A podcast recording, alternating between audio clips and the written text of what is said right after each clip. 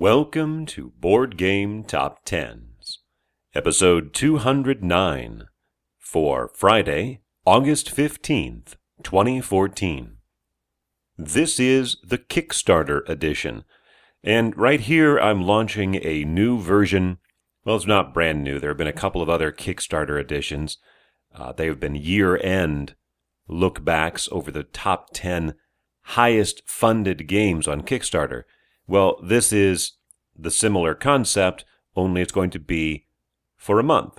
So I'll be looking at the top 10 highest funded games for a particular month on Kickstarter. This is for July of 2014, and we'll start at number 10 Through the Ages A Story of Civilization from Eagle Games was funded on the 22nd of July and got over $84,000.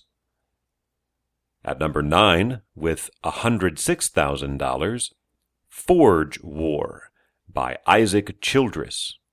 At number 8, $107,000, New Dawn from Artipia Games. Number 7, with 114,000, the Captain is Dead from The Game Crafter. At number 6, with $143,000, Harbor by Michael Mindes.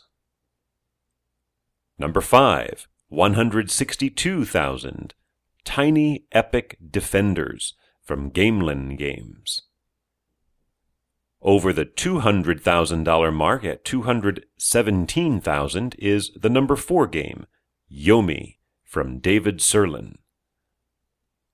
At number 3 with 247,000, Dungeon Lords Happy Anniversary from Mr. B Games.